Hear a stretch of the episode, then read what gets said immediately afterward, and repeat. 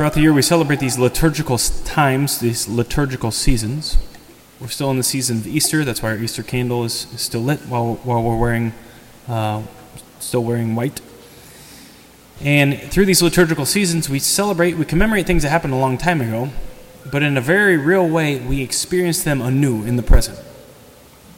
So, because God is outside of time and all powerful, again, these things happened already, but if we participate in these seasons, it, it bears fruit in our lives. So, currently, we're in this sort of towards the end of the Easter season, specifically in this time between the ascension of Jesus Christ to see, sit at the right hand of the Father and the coming of the Holy Spirit at Pentecost. That's where we find ourselves. So, the church is in this moment of anticipation, of waiting and, and asking for the coming of the Holy Spirit. So that's why we, where we find ourselves as well. This recognition Jesus is raised from the dead, he is Lord of the universe. We celebrated the ascension on Thursday. Not everybody could be here. Please remember the ascension is not Jesus' farewell. He didn't leave. If anything, he is much more present now than he was before the ascension because he is now immediately and intimately present to each and every one of us. So now he's here, he's really close. His, his presence fills the world in a new way and our humanity has found a home in, in heaven and in God. Jesus asked them in this time, he said, Remain in the city, meaning Jerusalem, until the promise of, of the Father has come. So, in preparing them, he talked about a new advocate that would come. An advocate is somebody that argues on your behalf, that fights for you. He uh, calls the Holy Spirit the consoler, the paraclete, uh, the Spirit of God. So they're waiting for this gift of, of the Holy Spirit. Um, yeah, so we need the Holy Spirit. We need the Holy Spirit in our lives. It's like the church isn't complete yet until this happens. Once the Holy Spirit comes, they go out to the whole world. But now they're in this time of, of waiting, of abiding. The gospel that we have is from the Last Supper. This chapter of the Last Supper, it's chapter 17, is called Jesus' high priestly prayer, where he prays for us in a lot of different ways. In a different section, he prays that we would be one. We join in that prayer asking God that all Christians would be united in one faith. Um, here is asking the Father to glorify him. He's talking about you and me, uh, who, who are a gift to him, he says. Do you know you're a gift? It's because you're very good. That make, that's what makes you a gift. Um, we have been given to Jesus by the Father, and Jesus has received us and he gives us back to the Father, not because he's trying to get rid of us, but because he wants to give the Father everything he is and everything he has. So we exist in this mutual giving and receiving between the Father and the Son as, as a tremendous gift. He also has this, this um, line about eternal life that's kind of surprising. Maybe not surprising, but it maybe changes our perception a little bit. Who in here would like eternal life? You don't have to raise your hands, but hopefully most of us, right? What's eternal life? When I ask that question, what comes to mind? For a lot of us, it, we think of spending forever in heaven, right? Eternal life is being in heaven for a long time. Jesus gives us a definition of eternal life here in the gospel, and that's not what it is. What does he say? He says, Now this is eternal life, that they should know you, the only true God, and the one whom you sent, Jesus Christ. I'll read that again. Now this is eternal life, that they should know you, the only true God, and the one whom you sent, Jesus Christ. Eternal life is not spending a long time doing something. Eternal life is entering into the infinite life of God through knowledge of Him and through a relationship with Him. Eternal life you could almost translate as infinite life. Who wants infinite life? Infinite love, peace, joy, beauty, goodness, rest. I do. And what is that? It's knowing God. It's being in relationship to Him. And this, this is eternal life to know you, the one true God, meaning the Father, and the one whom you sent, Jesus Christ. So now you know, if you want eternal life, what is eternal life? It's, it's falling in love and entering into a relationship of mutual knowledge and mutual gift with God. Now, in some ways that's already happened to you, and in some ways that hasn't yet happened to you. Christianity is a weird thing where a bunch of things have already happened and they haven't yet happened. So, have you been saved? Yes. When did that happen? On the cross. So, Jesus paid the price for all your sins. You're already saved. But has that salvation from sin, has that entered into all the parts of your life and mind and heart and body? No, not yet. Right? No, you still, you, you and I, we are still sinners. We still need to be saved in a deeper way to, to receive that. Are you a member of Christ? Are you united to Him? Yes or no? Yep, that already happened. At your baptism, you and Jesus became one. You became united to Him. Now He is in you and you are in Him. He is the vine, you are the branches. So that's already taken place. But do you live in constant communion and intimacy and union with Jesus Christ? No. No, you forget about Him, right? And when you forget about Him, you feel like it's all on you and you have to do it all on your own and you have to try harder and life's kind of scary. So it's already happened, but yeah, we want to live in the, the abundant truth of that. Is God the Father your Father? Yeah, 100%. Are you His beloved son or daughter? Yeah, totally. But also, we haven't experienced the fullness of His love. We haven't experienced the truth of our identity to the depths. And we want that. How do we receive that more deeply? Well, the, the essential part of that, entering into it more deeply, coming to know God, is prayer. You have to pray. Prayer is an essential part of being a Christian. If we're not spending actual time in our actual days, every day, praying, we're really missing the boat. Uh, and that's not to be something harsh, it's to say, oh, heaven is waiting for you, and eternal life is waiting for you. The God of the universe is waiting for you and longing for you. And He wants to bless you, He wants to heal you, He wants to give you rest. So, as I'm saying you need to pray every day, I'm not saying you just need to go do more stuff because some of you are tired. Amen? You're busy, you're tired. Some of you have little kids and you're like, oh, yeah, you just want me to do more stuff? Great. That's not going to happen, right?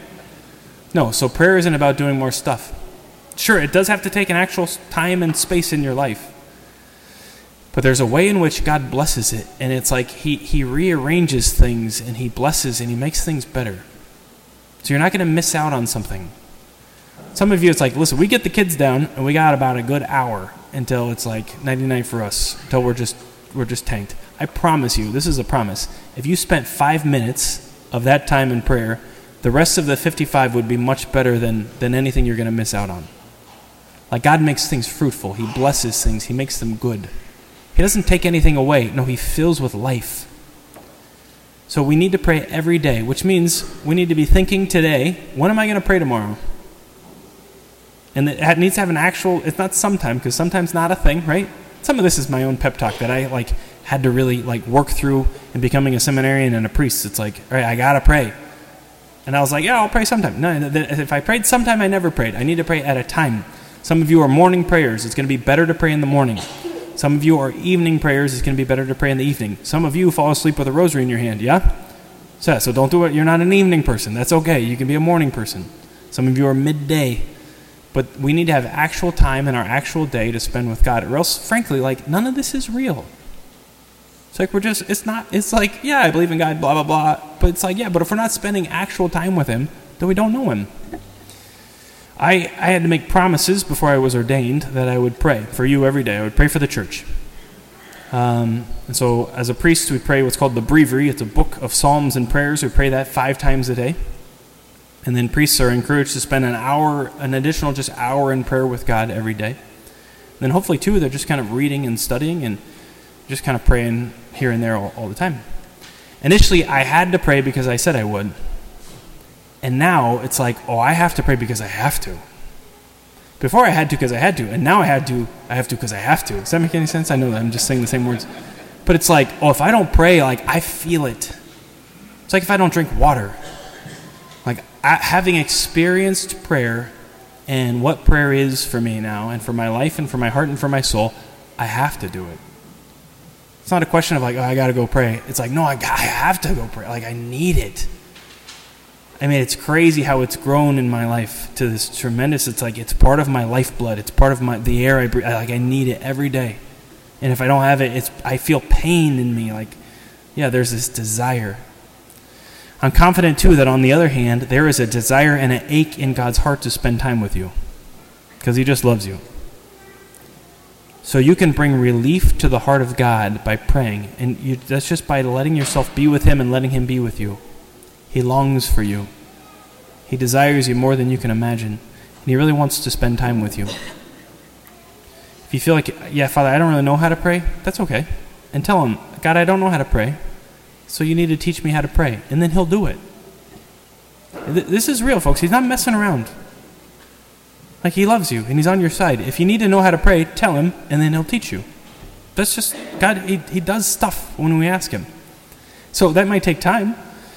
But yeah, just tell Him, like, God, I don't know how to pray. Teach me how to pray. That's a prayer I pray all the time. God, teach me how to pray.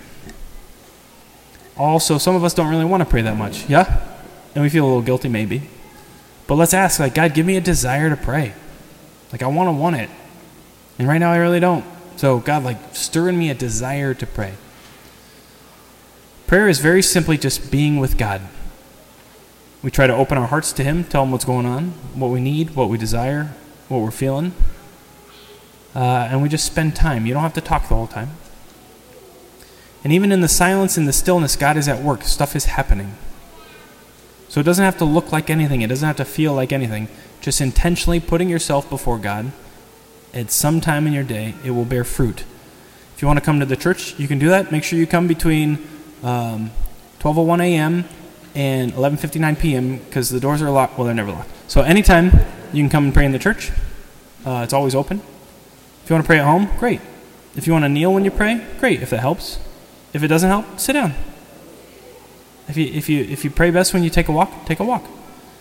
There is a way in which we have these formal times of prayer. We're doing prayer here in Mass. But also, like, the rest is just like, it's just you. And God wants to be with you in your life. And so that doesn't, it doesn't have to look a specific way. You don't have to say anything out loud. God knows your thoughts, He knows the deepest depths of your heart.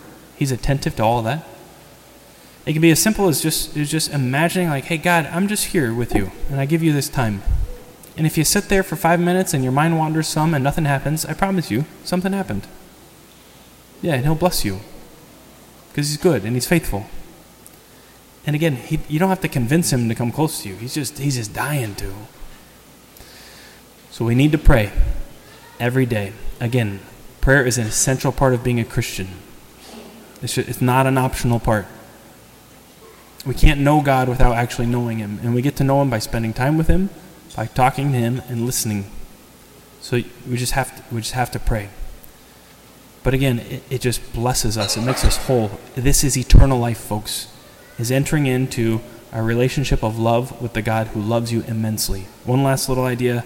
We'll bring it. Two last little ideas. We'll bring, they'll be little. We'll bring it to a close. One, the apostles after the ascension go back to Jerusalem. It says they devoted themselves to prayer, which means they're just spending the days praying.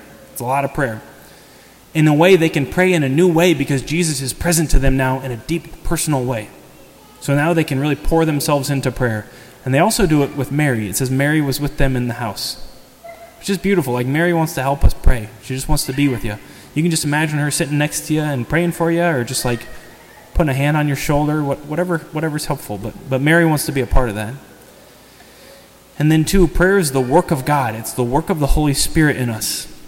St. Paul says, We don't know how to pray as we ought. So the Spirit inside of us prays with groanings too deep for words. Sometimes our hearts just kind of groan. There's a desire, there's an ache. Sometimes there's this cry for a father. That's the Holy Spirit. The Holy Spirit in us cries, Abba. Like I need care, I need protected, I need to be to be blessed, to be loved. So God is praying in you, and He's longing to pray in you. So we, we, we just want to set him free, to let him pray. But there's a way in which Jesus is in you and he's praying to the Father in the Holy Spirit. So you're not alone. Uh, God is doing work, he's active in you. You're never alone. Um,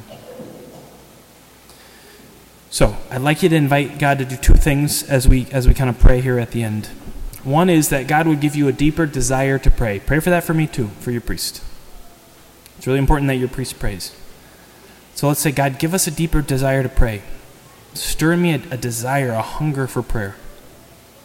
And then, second, I'd like you to give Jesus permission or ask him to pray in you. Like, Jesus, pray in me, please. Like, stir my heart into prayer. Talk to the Father. Help me reveal my heart. Like, be in me and pray in me because I, I just don't know how to do this alone. So let's ask him for a desire to pray and ask Jesus to pray in us and through us.